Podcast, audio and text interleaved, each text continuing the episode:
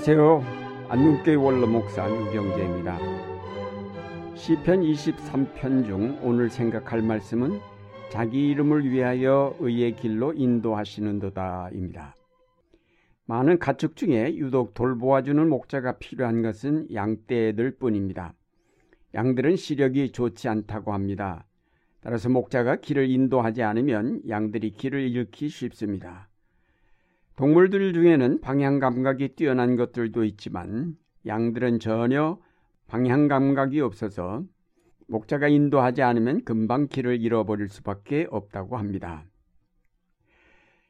목자와 양의 이런 관계는 하나님과 인간과의 관계와 아주 흡사합니다.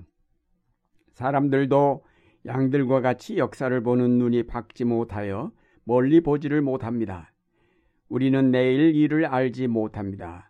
하물며 먼 역사의 미래는 더더욱 알지 못합니다. 그래서 우리도 양과 같이 길을 잃어버리거나 잘못된 길을 선택하기가 쉽습니다. 그러므로 우리 인생의 길을 정하신 하나님께서 세워놓은 이정표를 잘 살펴보면서 그 인도를 따라갈 때만 우리는 목표에 제대로 도달할 수 있습니다. 그러나 사람들은 하나님께서 세우신 이정표를 따라가기보다는 자기들의 판단을 따라 행동하기를 좋아합니다. 생의 갈림길에서 하나님은 좁은 길 쪽으로 가라고 이정표를 세우셨지만 우리는 넓은 길 쪽으로 선택을 하곤 합니다. 그 길이 좋아 보이기 때문입니다.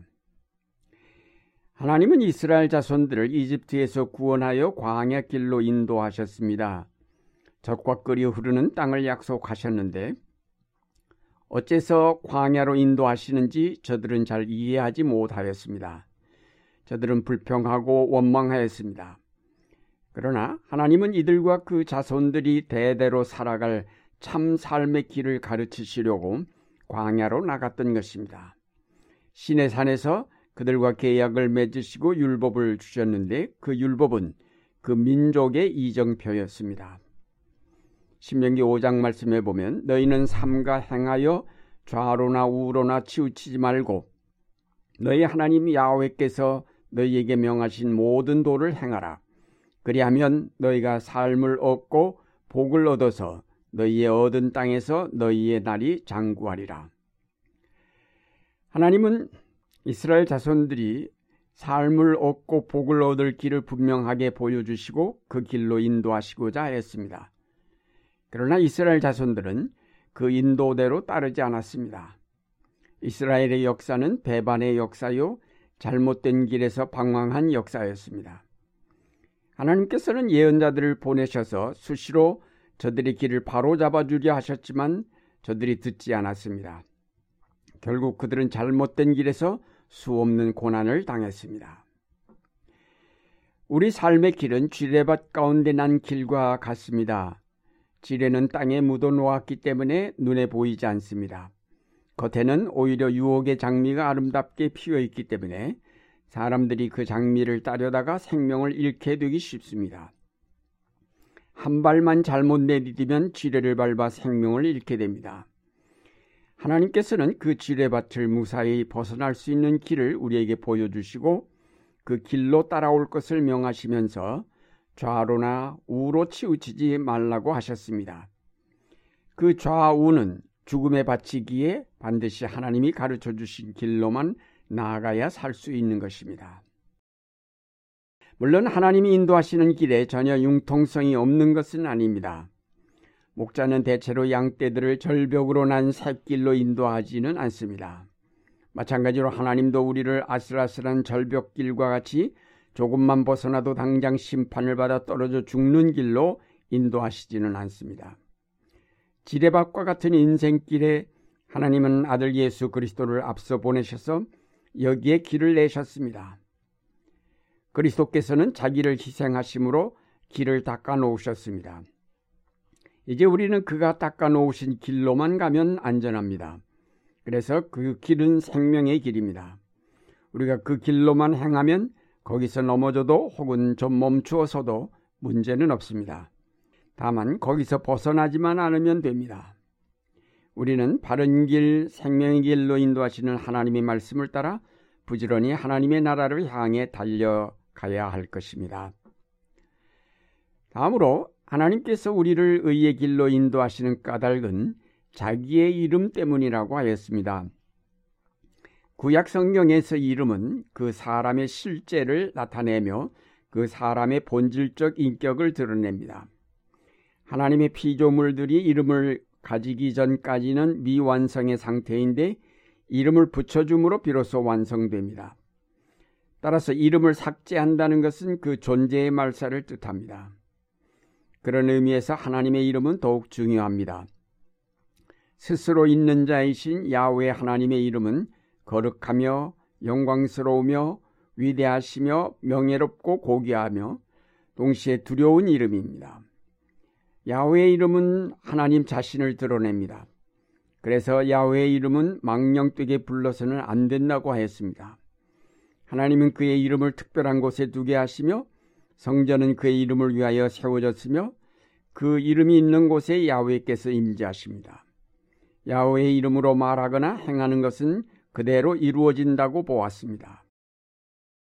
특히 야훼 하나님은 이스라엘 자손들에게 자신의 이름과 더불어 자신의 성품을 함께 말씀하셨습니다.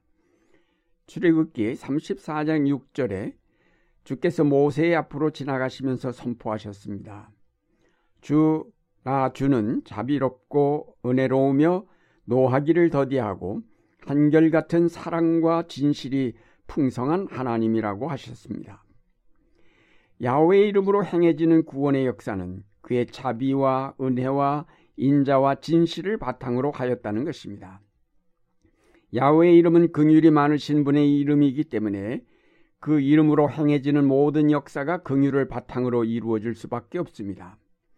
자기의 이름을 위하여 의의 길로 인도하신다는 말씀은 바로 야훼의 이름이 거룩하시고 자비로우시며 긍휼이 풍성하신 하나님의 이름이기 때문에 그는 양떼들을 자기의 이름에 걸맞게 바른 길로 인도하실 수밖에 없다는 것입니다.